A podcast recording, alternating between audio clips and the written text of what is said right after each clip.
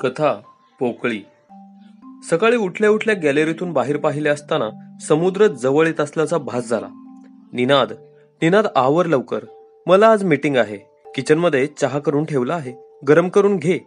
मी आता निघते. ऑफिसला जायला उशीर होईल. असे स्नेहल म्हणाली आणि निनाद घड्याळाकडे पाहत उठून आवरायला लागला. यार आज दांडी मारूयात का ऑफिसला? असा विचार त्याने केला. आणि थोड्या वेळाने त्याने बॉसला फोन लावला. चक्क आजारी असल्याचं बॉसला सांगून निनादने फोन ठेवून दिला. हीटर लावून तो गाणी ऐकत गॅलरीत बसला. त्याला प्रचंड शांत वाटलं. सुखाचे चार क्षण आनंदात घालूयात असा विचार करून तो खुर्चीत रेंगाळला. समुद्र अफाट विस्तृत दिसत होता. आपण इतके दिवस इथे जा- राहतोय. आपण कधी विचार सुद्धा केला नाही याचा. माणूस एकांतात असताना तरच त्याला इतरांची जाणीव होते. ती प्रचंड खोल असते. माणूस सुद्धा असाच खोल असतो. जसा विहिरीत दगड मारल्यावर डुबूक आवाज येतो तसंच तेवढी गर्दी असते विचारांची मनात तेव्हा पण असाच आवाज येतो. त्याने पटकन आवरले आंघोळ केली चहा घेतला आवरून निघाला. विसावा नावाच्या हॉटेलमध्ये नाश्ता केला कॉफी घेतली उठून दादरला वळसा घालून शिवाजी पार्ककडे निघाला.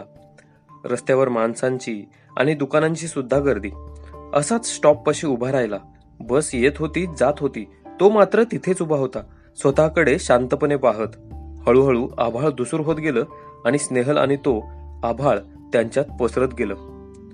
काही प्रसंग निघून जातात पण त्याचे ओरखडे जखम करून साचत जातात. त्या दिवशी तो मुद्दाम ऑफिसातून लवकर आला आणि स्नेहलला सुद्धा सुट्टी होती. स्नेहा म्हणजे समजून घेणारी प्रेमळ थोडीशी फिलॉसॉफिकल आयुष्याचा प्रत्येक क्षण जगणारी त्याची लाईफ पार्टनर होती. आज तो आपला निर्णय तिला सांगणार होता परंतु तो आत्मविश्वास त्याला येत नव्हता. तो ऑफिसमधून आला तीही चकित झाली होती. त्याने आवरलं आणि मस्तपैकी चहा करून स्नेहाला दिला. ऐक ना आज जेवायला बाहेर जाऊयात का? तिने त्याच्याकडे पाहिले. थोडीशी हसली. ठीक आहे जाऊयात. तो लहान मुलासारखा हसला. दोघे रॉयल कॅफेत आले. कॅफेत डार्क शेड पसरला. वातावरण विलग करत ते दोघे प्रकाशात गडप झाले होते. तो अवखळ होता. एकाच वेळी खूप वैचारिक असे तर दुसऱ्या वेळी बालिश लहान मुलासारखा. सतत एनर्जीने भरलेला किंवा कधीतरी इतका मलूल की विचारात गोरफटलेला. तिला याचं नेहमीच आश्चर्य वाटायचं आणि कौतुक सुद्धा.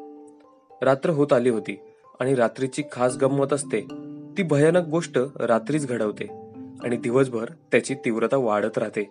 ते दोघे घरी पोहोचले कपडे बदलले बेडरूममध्ये गेले बेडवर अंग टाकले ती त्याच्या केसातून प्रेमळ हात फिरवत होती. अगं स्नेहा ऐक ना. बोल काय म्हणतोस? रागावणार नाहीस ना? तो तिच्याकडे पाहत होता. तिच्या गोलाकार चेहऱ्यावर हलकासा नाईट लॅम्पचा हलकासा प्रकाश पडला होता. तो तिच्याकडे ओतीव प्रेमाने पाहत आपण मूल नको होऊ द्यायला? स्नेहा काय? हो मला मूल नको आहे. स्नेहा क्षणभर त्याच्याकडे पाहत. हा तुझाच निर्णय आहे ना?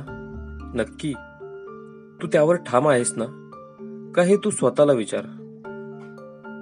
मला सांग. एवढेच बोलून स्नेहा शांत बसली. पुढे रात्र गहिरी होत गेली आणि रात्रीची थंड स्तब्ध झुळूक वातावरणात पसरत गेली. रात्र सरली आणि सकाळ उजडली नवे प्रश्न घेऊन. स्नेहाने आवरलं. निनाद आवर. तो उठला सगळं आवरलं. स्नेहा रागावलीस का माझ्यावर? स्नेहा धीर गंभीर तू तुझा निर्णय सांगितलास आणि मी माझा विचार केलास?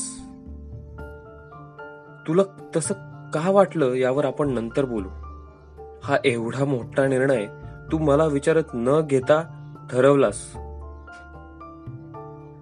गडद दुःख पसरलं वातावरणात आणि त्या दिवशीपासून एक पोकळी भरून राहिली घरातल्या प्रत्येक कोपऱ्यात.